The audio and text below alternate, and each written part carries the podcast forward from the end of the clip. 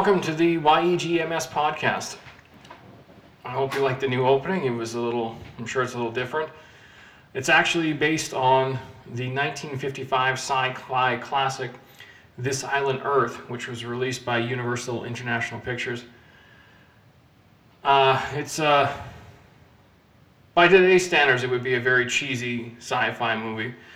And if you ever saw the Mystery Science Theater 3000 feature film, it's actually the movie that they lampoon, and that's how I was initially initially introduced to it sometime in the mid to late 90s.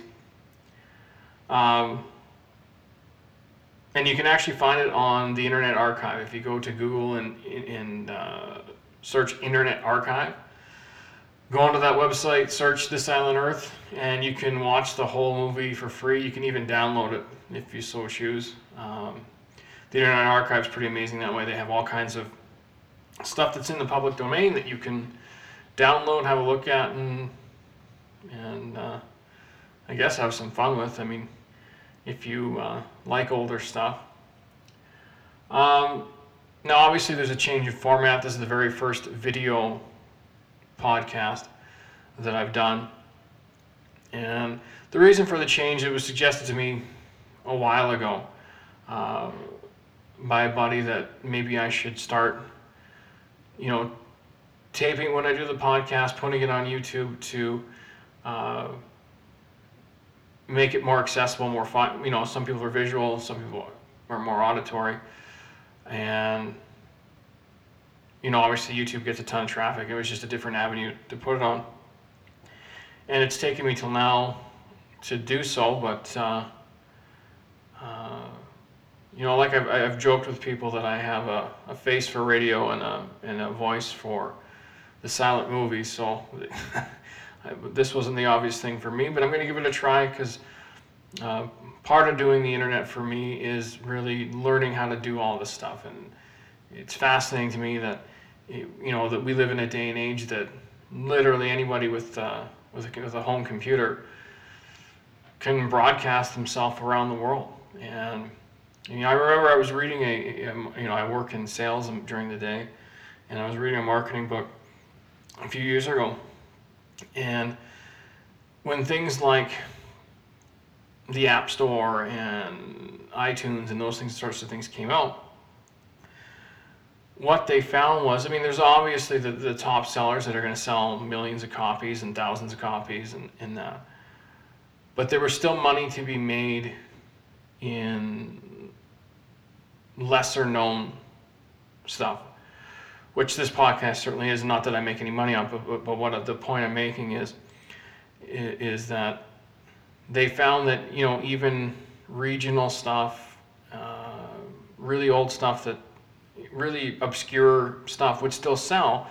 Obviously, not thousands of units, but when you're releasing something digitally, and you know at, at a 99 cent price point, or in this case, in, in the case of this, this podcast, I mean, it's free for anyone to, to who, who's interested to listen to or watch, or that there was still a market for it. I mean, this this podcast for is, is an example that, I mean, you know, my, my best episode will get several hundred listeners, which may not seem like a lot, but to me, it's pretty amazing. And, and the amazing part of that is is those listeners are I you know I'm based in Edmonton, Alberta, Canada, and initially the, the podcast was was directed towards people in this market, but you know over half my listeners now are in the United States. There's a few in the UK. Um, you know it's been been fascinating. I mean I've even got emails from India, so it's it's uh,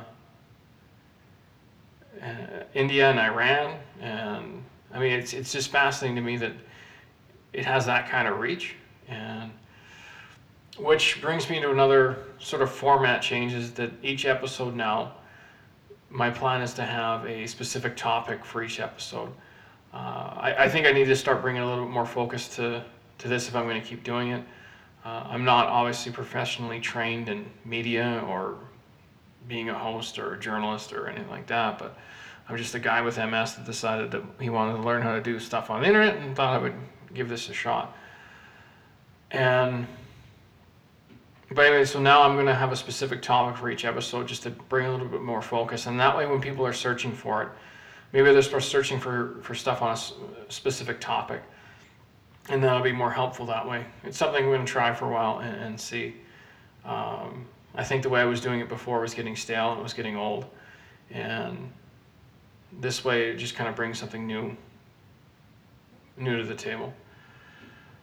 Uh, on that note, uh, my initial idea for doing for the topic for the first episode was I was actually thinking about doing a full episode on exercise and multiple sclerosis. And in doing research online at, at PubMed and and a few other sites, I actually came across a paper at PubMed that I thought, wow, I could probably do a whole episode on just on that. Uh, and primarily because it really spoke to me and it really resonated to me, and I'm sure it resonates. It would resonate with a lot of people out there with, you know, a lot of the MS warriors out there that are uh, struggling with the disease, and I, and uh, so for me it was compelling and something that I wanted to to share, and I didn't think I could gloss over it and, and, and pack it into 50 or 60 minutes. Um, so uh, I decided to do that. So without making way too long of an introduction, the paper that I found is, oops, wrong page, this one. Here, I'll move my face here. So this is the paper that I found. It's a qualitative investigation of exercising with MS and the impact on spousal relationship. This really spoke to me uh, on a number of levels. Um, and it was just something I thought was really important to share. I mean, right there, where I got, and for those of you listening, I'm, what I've done is I've just pulled up an image of, of the paper, and uh, I'm just going to highlight a few of the things that I found really interesting, and then uh, later in the episode, I'm going to talk about how it relates to my own my own journey. Um, so first off, uh, right off the, the very first page, you know, under results, and this is a quote from the from the study. The results displayed the important physical, psychological, and social benefits of involvement in an exercise program. Spouses help to counteract barriers and facilitate exercise and are well aware of the integral role they play in their partner's health and well-being. Spouses are also valued, sorry, spouses also valued the increased independence they gained in the form of reduced caregiving responsibilities and enhanced social opportunities as a result of the improved physical fun- function of their partner. These findings contracts, sorry, these findings contrast the severe strain on spousal relationships that is often reported in studies on people living with MS. And I do apologize, I, I, I do struggle from reading from a page out loud. Um, yeah, but right there, I mean, you know, that kind of sums up a lot of the reasons why I wanted to talk about it. Because I know one of the toughest things for me in my in, in my world was was realizing that yeah, MS has an impact on me, but it also has a very definite impact on uh, my partner. So, so looking through uh, this paper here, one thing I wanted to uh, another another note right out of the introduction. So here's another quote: Those in those individuals who contract MS are at risk of diseases associated with I'm going to move my face again. Diseases associated with sedentary living due to the fact that the symptoms of MS, primarily fatigue and heat sensitivity, often make exercise and physical activity uncomfortable. One of the, now for people who've listened to the podcast regularly, they would know, obviously I, I, have run um, several ultra marathons, two to raise money for uh, multiple sclerosis. And I've been asked about how I deal with both fatigue and heat sensitivity. Um, I don't have a good answer on how on how I, I manage it. Um, what I can tell you is that with fatigue, I taught myself a trick. I remind myself when I don't feel like exercising because I'm fatigued. And, and we all know those mornings, right? Where in those days where the only way I can explain it to my wife and other people is when you wake up in the morning and you don't feel like you've slept at all. You could have slept 10 hours and it doesn't matter. You, you feel like you haven't slept at all. So, and I think every, every MS or every MS warrior experiences it differently, but I certainly understand that, that part of it. So, the trick I taught myself was to remind myself that physically there was nothing wrong with me. That, that this was a, a something disconnected in my brain and in my nervous system that was making me feel that way, but that wasn't. There was no reason why I couldn't go for a run or whatever I was going to do that that day or whatever my plan was. So and really then then it would just became a question of will and it was willpower and, and sometimes I failed but the times that I did and I found that especially running if I'd run if I could get myself to run for like five to ten minutes after after about five or ten minutes the fatigue would go away um, probably just because other chemicals and think you know other chemicals and hormones start kicking in and and taking over um, that was definitely a trick there. Now the heat sensitivity I really don't have you know I don't have a a good answer for that I, I just I don't I think it's different for everyone.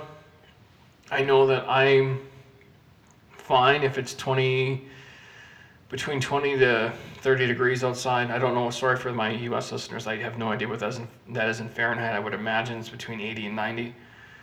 Um, but if I'm in a, if I'm inside and it's warm, uh, that's when it gets me. As long as there's air moving around me, I, I'm for the most part okay. Uh, but if I'm in a vehicle where the, somebody likes it really warm, uh, my in-laws' house, for example, they like it really warm. Um, I can only last a few hours before literally my I want to crawl in my own skin. Uh, but it definitely is a barrier. I mean, both those things, fatigue and, and, and heat sensitivity, are definitely both barriers for for people with MS who want to exercise. And, and, and the sad part about that is, is that exercise outside of some of the other interventions that you can do is probably one of the more most important and most impactful things you can do. Um, so that's that. You know, that was that piece of the paper that I found interesting. Um, now, the way that they set up the study, it was they just basically interviewed people with their with MS and their partners, and they had them, you know, commit to doing a, uh, I believe it was a 12 week exercise program.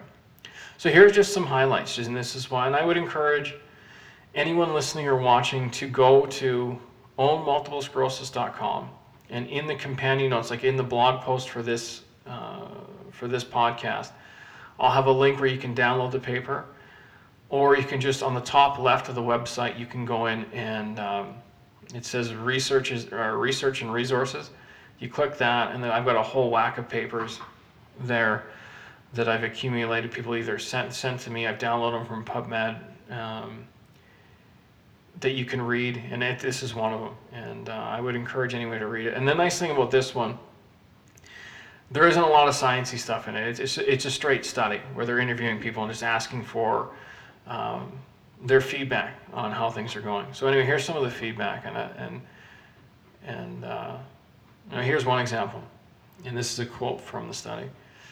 John, a spouse, acknowledged how close he and his wife were to a complete breakdown of their relationship due to her deteriorating condition and the mental toil it was taking on both of them. And he's quoted as saying, We were both to the point where we, sorry, where we were almost ready to divorce or separate because of her disease, taking her down. I had to do everything all the housework and the laundry, sometimes helping her get dressed. And for a while, after she broke her ankle, we were really, really in a bad place for a while. And one of the things I found while reading this, and you know, I'm very fortunate in the sense that I'm still able to run. I can function pretty much close to normal. Um, but I do have my days, and I have my days where I'm just not there. And it's taken me a long time to realize, especially because my, you know, we have my wife and I have a, a five-year-old and a three-year-old, the impact and the toll that that takes on her. Um, it took me a while to be really cognizant of the fact that okay, so when I'm out of the game, that's really taking, that's really increasing her her load and the stress on her. And I'm not saying I'm perfect. Uh, certainly, I'm far from that. But I think the fact, I think realizing stuff is half half the battle sometimes, and uh, talking about it. Um, here's another uh, quote. And this is from Louise, another spouse spoke of the anger that often accompanies a diagnosis of MS. One of the th- this is a, this is quoting Louise. One of the things that I realized about people with MS and their families, especially partners, is that there's a, uh, there is an anger. One man with MS we know, younger, like mid 30s, early 40s, and he's now on disability. The anger is increasing in that family, and while his wife is dealing with the anger, he's retreating. He's doing what I saw my partner doing a few years ago.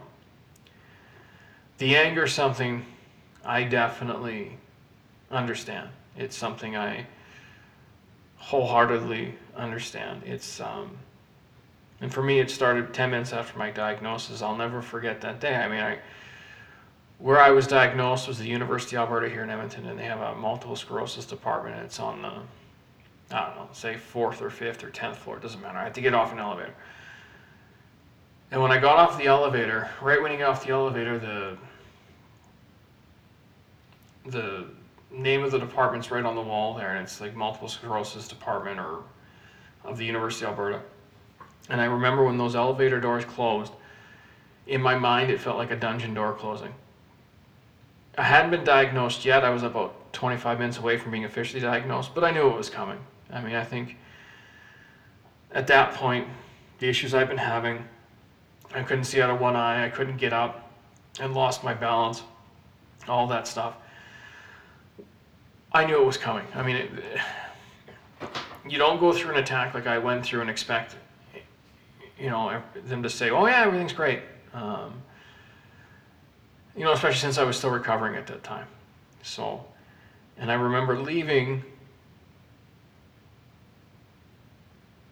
that appointment fairly bewildered because I literally went in the office. The neurologist threw my MRI up on that lit thing that uh, you know, so the light comes through and they can see the you know the uh, the lesions and that. And then just a very cold tone. He just said, "Yeah, Mr. Wingrave, you've got MRI confirmed multiple sclerosis, and then." it felt like he just said, okay, and you know, you go into the next room, and the MS nurse will come in and start going over your options. And the options I was given were, were drugs, and not a not a word about exercise, which that still frustrates me to this day. Um, you know, I understand that there's a lot of case studies, and there's a lot of you know, there's a lot of evidence that you know the MS drugs can have. Uh, can keep you from, progressing uh, or slow down the progression. So I would never encourage somebody not to take them, but exercise is also huge, and I, it frustrates me that, that that that's left out. And not with every neuro, but I, I think that you know, large part it's kind of like you know, take a pill and come in for every year six month checkup and but they don't talk to you about changing your lifestyle or any of that stuff. It was just like, here are your drug options, and away you go. But I remember getting in my car and driving away from that appointment, and I felt I felt pity for myself for not even ten minutes, and then it went from that to just rage. And it wasn't anger; it was rage. And and I know when I, you know, I have to tell my parents that I, you know, especially with my mom, I think there was some anger there. Not obviously at me, but just that that it happened. And um, but I mean, here we are. I mean, that was ten years ago, and still doing well. I'm still running. I'm still living a life. And um, but anyway, next part of the paper that I found, study that I found interesting, study that I found interesting, was talking about psychological outlooks because you know I think with a lot of MSers, we, a lot of us, and including myself, we have, uh, we're susceptible to depression and anxiety, and, and in my case, bipolar. So I think I was diagnosed in 2011 with uh, a lack of, uh, you know, um, mental health issues. Um, well, let's face it, you got to be crazy to want to run 80k in a day. So. Um, but I do know that it affects my, you know, exercising regularly definitely affects my mental outlook. So I found it really interesting that in this study they noted that. So here's a quote. Just as notable, sorry, just as notable as the physical benefits was the extent to which exercise positively affected participants' state of mind and importantly, their, their perceived quality of life. Small improvements in physical strength translated into meaningful improvements in day to day living. Spouses reiterated the positive effect that exercise had not just on their partner's physical health, but also on their attitude. And this is a quote from Karen and she's the spouse of somebody who has MS. And her quote is due to the exercise, this is her quote. He comes home positive. He feels better about himself. He feels that he's accomplished something. He notices that he can do things better, just simple tasks that he would do every day that he feels more confident about. Even our interpersonal relationship, he's more positive, he's more engaged he comes home happier. Sorry, that wasn't Karen. That was a, that was the Louise that I quoted before. The, either way, I think the you know the quote it says what what it needs to. Um, now, one of the things of the study that they point out, there was three major therm, therms there was three major themes that emerged from the analysis, and they were maintaining independence, overcoming isolation, and negotiating if exercise is worth it. Now, the quotes I just mentioned, I should actually mention the three points before. They are from the maintaining independence portion of the, of the study.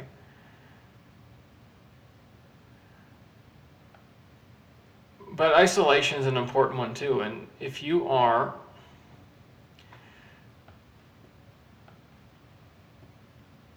like I'm I'm I'm different in the sense that I'm I like exercising by myself, and I know that uh, that's a I'm not in the majority. I'm in the minority.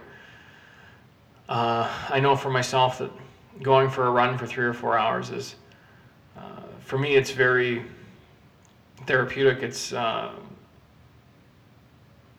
it's almost meditative in a way. It, it gives me time just to sort through things and but most people aren't that way. Like even my wife, and she's not an MSer obviously, but she likes group exercises, and it's been really great. She's got a great group of ladies that now she goes and exercises with. Um, but the negotiation, uh, the theme camp, that negotiation if exercise is worth it. Now I'll touch on my personal situation uh, when I talk about that, but that's an important theme because if there's a perceived value for both people in the marriage or partnership or what have you, um, obviously, uh, like, there has to be a, a negotiation takes place to make sure that the there's time to do it. And I know in my marriage it goes both ways. I have to negotiate to make sure that you know, can I go for a run on, on Saturday? Because she knows when I go for a run, it I mean, I could be gone for four or five hours. Um, and for her, same thing. She likes to get up at ungodly hours in the morning and go with the girls that she works out with. I don't. I've never understood that. Why? There's two things about exercise I don't understand. Burpees and getting up early. I have no idea why.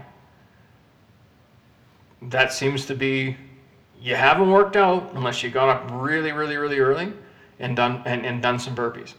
I hate doing burpees. I refuse. You know, the when I go to the November project here in Edmonton, which is a basically a free workout club, and it's of course really early in the morning. They like to do burpees. When it comes to the burpee part, I don't do them. I refuse. I, I, I just think they're dumb. I've never liked them. And I'm just, I mean, I'm 40 years old. I'm at the point in my life where if I don't want to do a burpee, guess what? I'm not doing it. But anyway, yeah, she likes to get up really, really early in the morning, but she has to. And yeah, well, sorry, and I don't understand the early morning part. I mean, there's there's 24 hours in the day. Why would you get up at 4:50 a.m. to go work out between 5:30 and 6:30? Why not do it in the evening or something? I don't know. That's me. Anyway, but when she does go, she you know wants to make sure that I get enough sleep and that, and um, you know, so she'll ask me, "Are you okay getting getting up with you know Belle? Belle, our our, our oldest, she's five. She's go, goes to preschool now, and we have to get her on the bus at seven seven twenty eight or something in the morning. So are you okay getting up with her? And sure, no, you know, but it's but it's that kind of thing, making sure that we both have enough time to to fit it into our schedule. And this is kind of what the paper starts talking about. But it, you know, it's it's more than that here because some of these MSers at the interview, I mean, they're far more mobility challenged than I am. Um, but it still it still speaks to that. Uh, some other points from the from the study that I found interesting. I'm going to read two more long quotes and then I'm going to move on from the study. Uh, in the discussion section,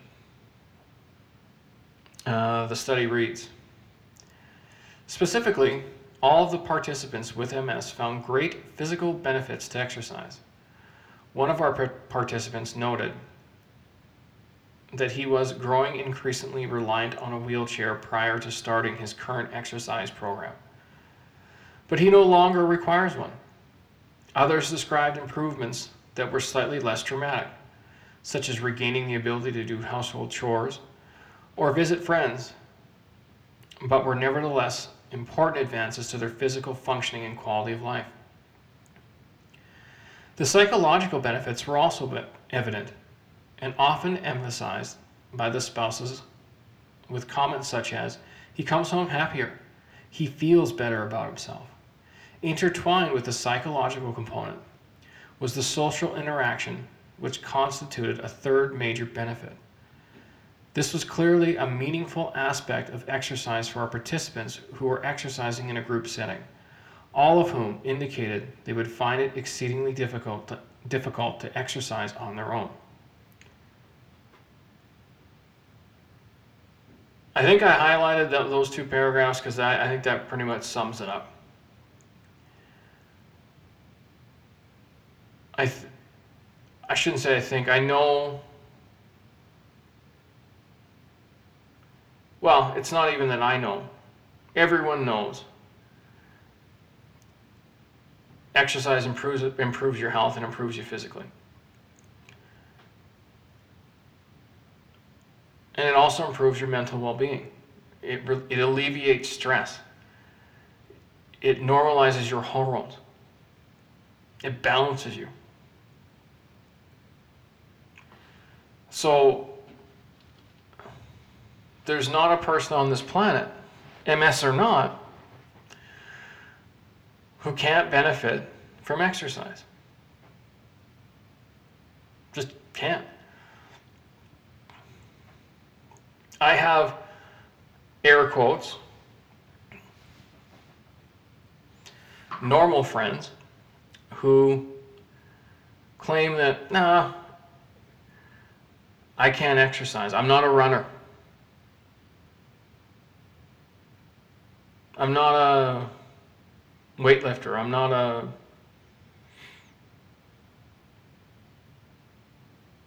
and I and I I don't buy it. Anyone can improve their quality of life by exercising. Now, I, I, I should qualify that. I'm not suggesting to somebody that somebody in a wheelchair can just jump up and start running marathons. I'm not suggesting that. But there's exercises you can do seated. And if you can walk, but you're limited in your walking, there are exercises you can do. It really doesn't matter what your mobility is. There are exercises that you can do that'll have that'll benefit you emotionally and over time benefit you physically. They just will. Uh, if you kind of walk right now and you maybe you get to the point where you walk more and uh, I remember being asked last year by somebody with MS, well, what do you think I should do? I mean, and I said, start. Let's start with this. Walk to the walk from the you know set a goal that three times a week you're going to walk from the couch to the front door. And then the next week, change the goal from walk to the instead of walking to the front door, open the front door and walk down three steps. And if you can do that, set a goal to make it to the end of the driveway. And if you can do that, see if you can make it to the end of the block. I mean, it's just break it down into bite, bite-sized pieces. And over time, as you see improvements, keep raising the bar just a little, just a little each time. I mean, if you're watching this and you're looking at me, I mean, I'm not I'm not built like a runner. I got a spare tire around the middle. I'm far from the picture of athletics. I accept that. Doesn't bother me. Doesn't make me feel like any less of a person. And it's not the point. The point is, I want to live as full a life as I can. And I understand that to do that, I have to exercise. And I haven't been able to run since the first weekend of October, which has been really hard on me because I have uh, issues with my Achilles and my right foot from running too much, ironically enough. So I've been riding the stationary bike every morning. I was on it for 44 minutes this morning, and I was on it for 50 odd minutes yesterday morning. To be honest with you, I hate riding a stationary bike. I hate riding a bike.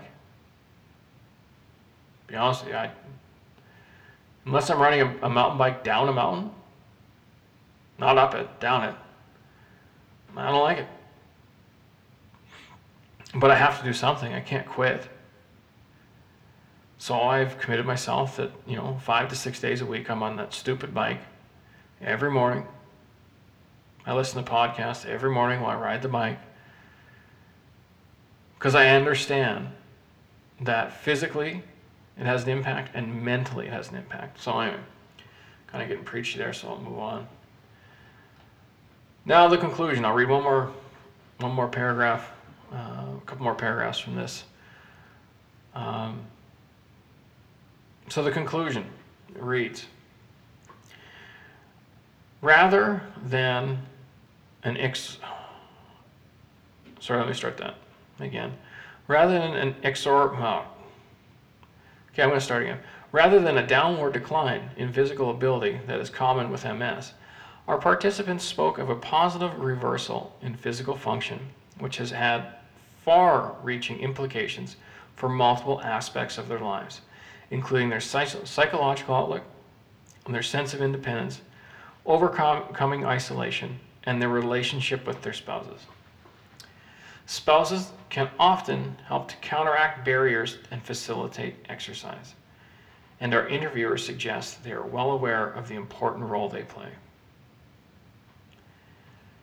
So, once again, I'm to, I'm not to read any more from this study, but I will leave a link so that you can download it, read it for yourself.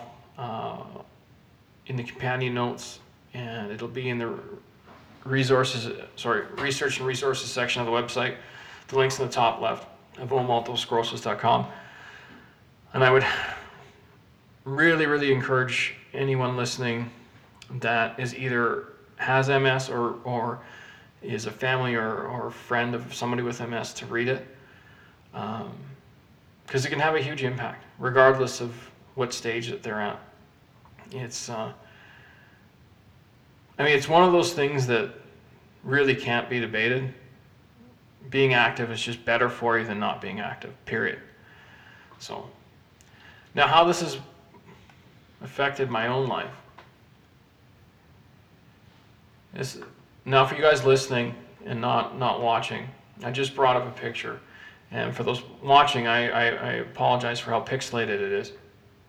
It was taken in 2009, and it was taken with a phone circa 2009, so hence the pixelation. But what is it? What is it? What a picture depicts is I'm in that picture right there. I'm about 25 meters from the finish line of the very first half marathon I ever ran. And the lady in purple was high fiving me. That is my sister. And what's funny about this picture is, as you can see, now you can't see this if you're listening, but on, it's very clearly, you know, you're running up to the, the finish line. And she ran out from the crowd and she was cheering and crying. And uh, it was, I think it was pretty emotional for all my family that was there. Uh, this is two years after I was diagnosed. And, you know, I was bedridden for five months, four or five months. And I think that for them to see me, you know, finishing a, a half marathon was uh, pretty impactful. But the funny part about this is, you know, as I'm running up, you've got the, the number placard on you, and the announcer reads your number, and he starts reading, you know, this is Sean so and so from wherever, and first sec, half marathon, whatever he said. But as he's saying my name, he stops, pauses, and says to the lady in purple, You can't be on the track. so, actually, and you can't see it because it's pixelating, I'm starting to laugh at that point uh, because it's pretty funny. So, so that was uh, September, September long weekend of 2009. Here's me crossing the finish line.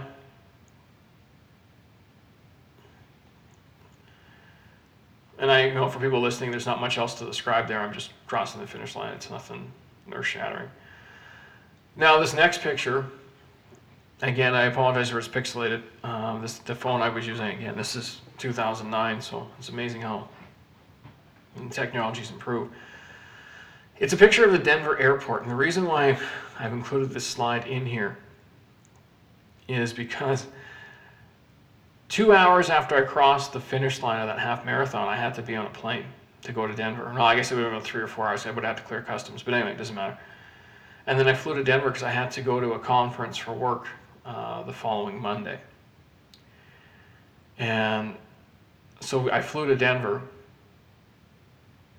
thinking, oh, no problem. I'll just run a half marathon, get on a plane. And this is an economy class seat. No big deal. So we land in Denver and I go to get out of my chair and I'm on the aisle. I can't get up. My legs had seized. so, you know, the person beside me kind of had to crawl over top me and I said, I just had to apologize. I'm like, I can't get up.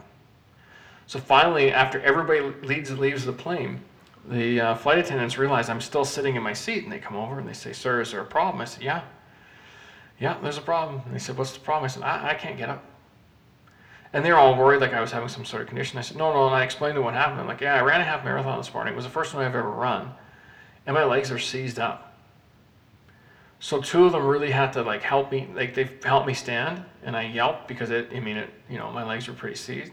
Once I got walking, I made through the airport, but it was pretty embarrassing. Um, so I guess, you know, write this down that if you ever plan on running a, a half marathon and you've never don't, don't get on a plane and especially on a small seat where you can't stretch out your legs. So, which has nothing to do with this podcast. I just thought it was funny, so I thought I'd include it. Now this pick next picture, and for those of you listening, you can't see it, but it's me uh, basically covered in frost. My whole face, two uh, wool cap for the for people in the U.S. and UK. UK we call those toques here in Canada. Uh, I'm wearing a, a, face guard. You can barely see me, uh, and I'm just covered in frost because I. This is Christmas Day of 2009, and I met my. And this all ties into the spouse thing. You're gonna see where I'm going here. I met my wife about two and a half weeks before this picture was taken, and where this picture was taken, my my sister used to live out on a farm, and we had Christmas at her place that that year and I went cross country skiing in the field, and it was pretty cold as you can tell, and I got covered in frost, and even my eyelashes have frost on them. And but the reason I include this picture is that Christmas. Uh, like I said, I met my wife about two and a half weeks prior. She was with her family over Christmas, and I was with mine. And I don't think we went more than a half an hour without sending a text message. Um, we fell for each other pretty quick. Which leads to this next picture.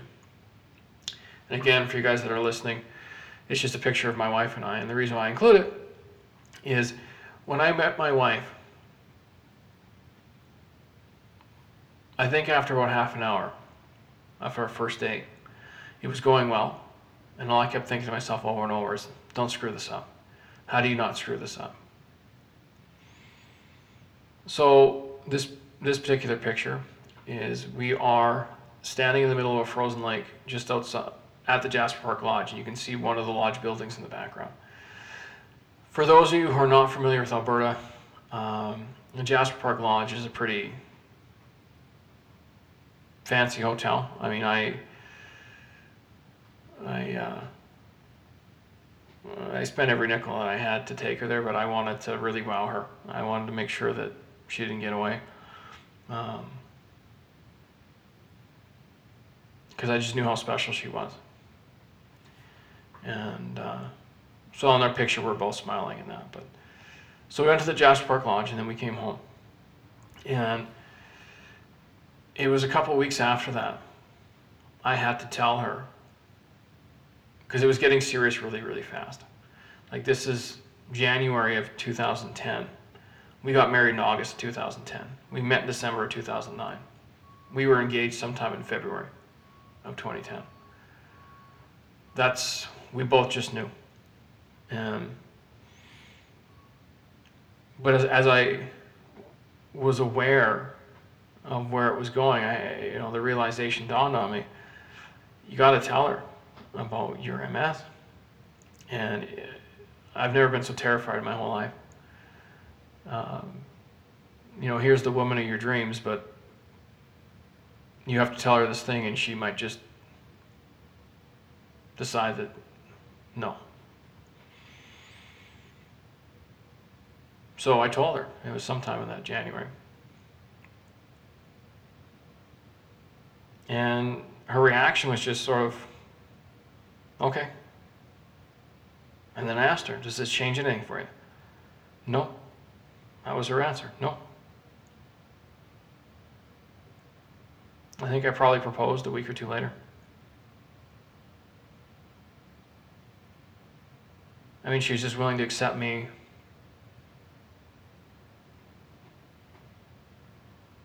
You know, just for who I was. And, uh, I mean, I already knew, but there was no turning back after that. So, now how this relates to exercise and MS and the support of your partner. So after we got married, this is my, I just pulled up another picture for the people listening. That's my daughter Bella, and this is a, the picture that's there. Is, that is my last training run the morning of my last training run before the really long run 2015. It's just her and I at the back door, just before I'm about to leave. Anyway, so when you know we got married in August of 2010, but from the time we got engaged to probably a year or two after we, probably a year and a bit after uh, we were married, for sure until Bella was born in May 2011. Yeah, so it's probably a good year and a half, maybe even two years that I kind of quit. I got away from exercising, and lo and behold, um, the mental health stuff really started to get uh, in the way and caused a lot of problems. And I caused a lot of problems. And I wasn't doing well with my MS. The fatigue was really, you know, getting to me. And so when I went, so I ended up going for counseling. And they diagnosed me with depression and anxiety disorder. And they said, You're possibly bipolar. And they prescribed me some pretty powerful drugs.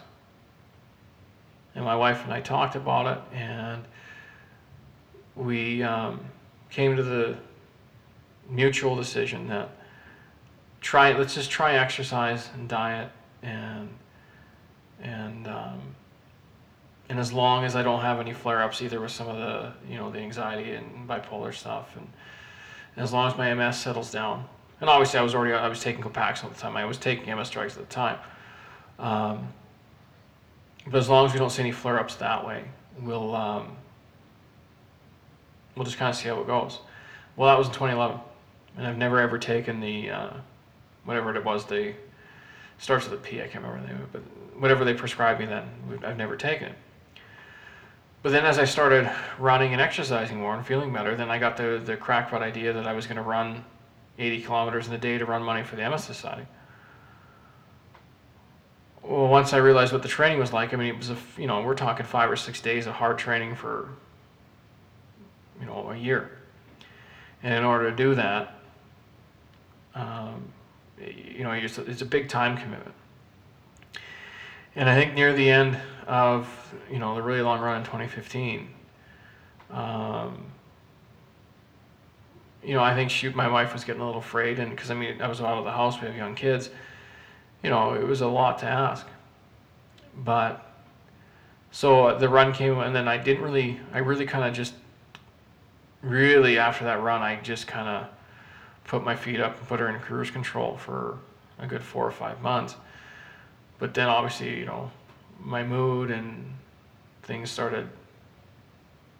Um, I should flip this picture. So, sorry for the people listening, I just flipped the picture again. It's a picture of my wife and I at the and she's holding my son at the the end, the finish line at the at the first really long run. Anyway, um, so I think when I started when I took that time off again, some of the old demons started popping their head up. And really, it's to the point now where the second I'm getting any hints of depression, if I'm feeling anxious, if I'm moody, if I'm having issues with fatigue, my wife will literally now, like it's been a full 180, will hand me my shoes and just say, go for a run, get out of here.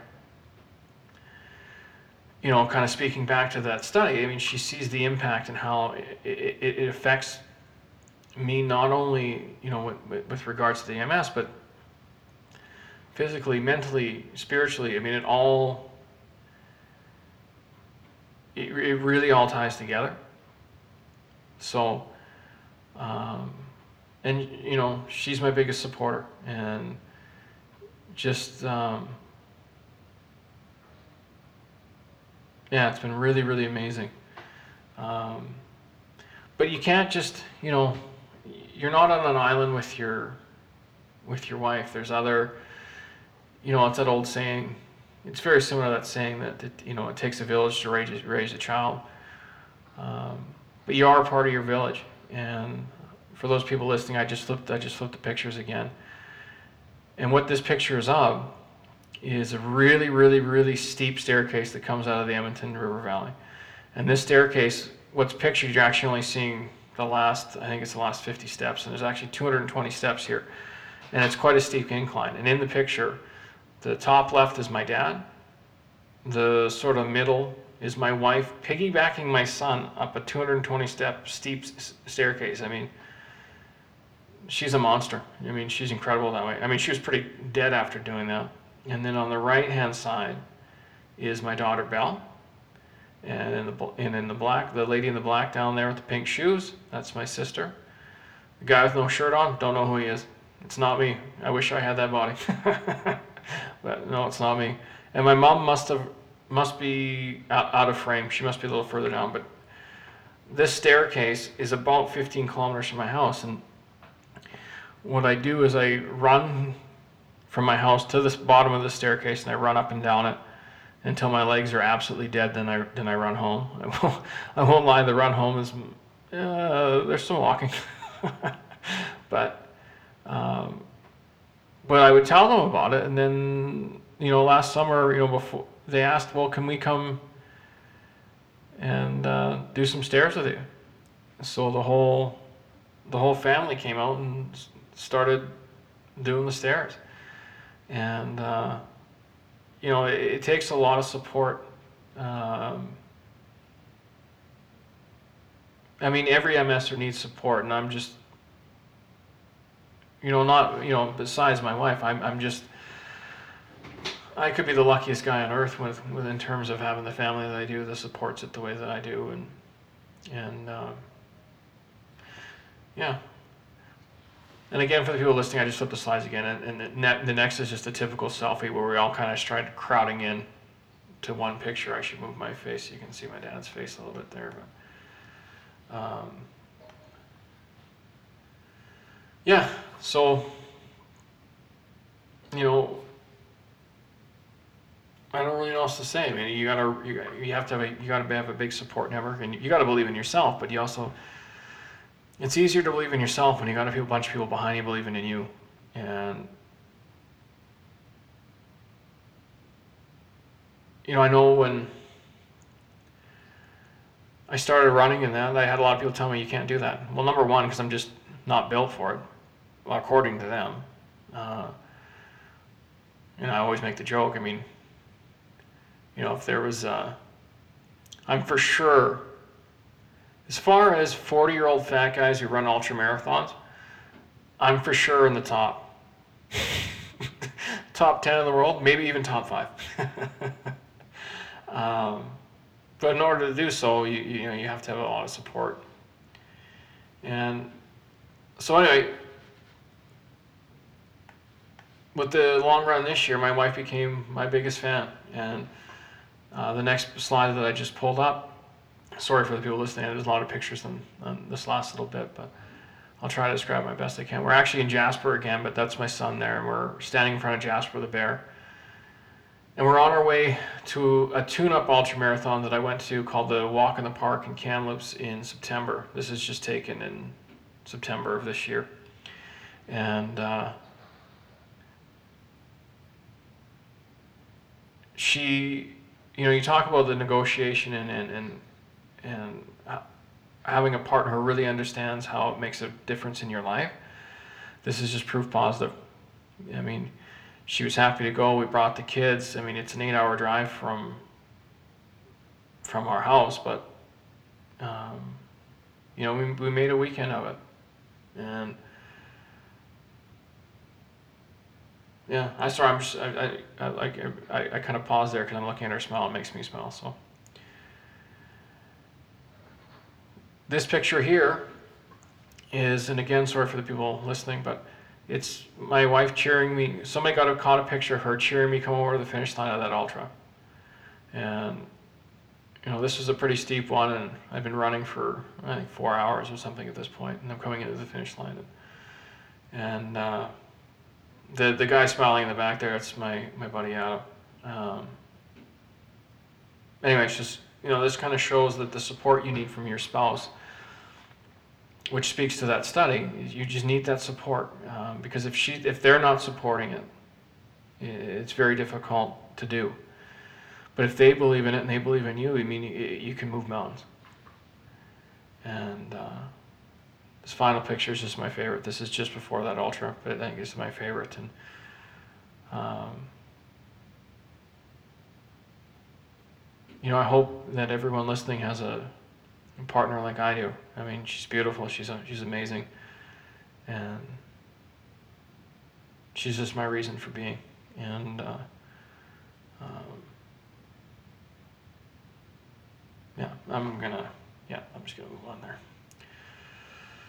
So that is the very first video version of the YEGMS podcast. you know, obviously you can find me at my blog at ownmultiplesclerosis.com. If you're interested in reading that study, the study that I talked about in this episode, you can absolutely go there. I will leave links uh, to the you know to the paper so you can download it, check it out yourself. If you want to follow me on Twitter, ownms.com one. That's O W N M S dot com one, the number one. You can also find me on iTunes, SoundCloud, and Stitcher Radio just by searching YEGMS. Um, you can also, you know, it would be awesome if you, you, you know, you subscribe to the, uh, the YouTube channel. And um, yeah, you can find me a million different ways. So, um, as always, if you would ever be interested in being a guest on the on the podcast, we can do it via Skype, via phone, via FaceTime, however you want to do it. Um, happy to have you on.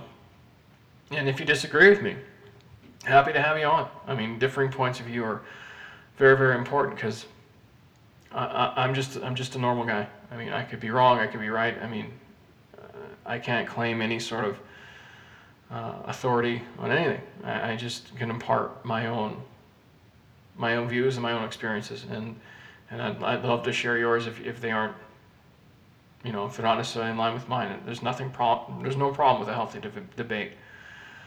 But anyway, that's the episode for this one. I, I hope it was helpful, and the next episode will be after Christmas for sure. Uh, that's going to get busy for me the next couple of weeks with my kids and that, and uh, so we'll do something, do another one in the new year. Um, hope everybody has a wonderful holiday, and take care.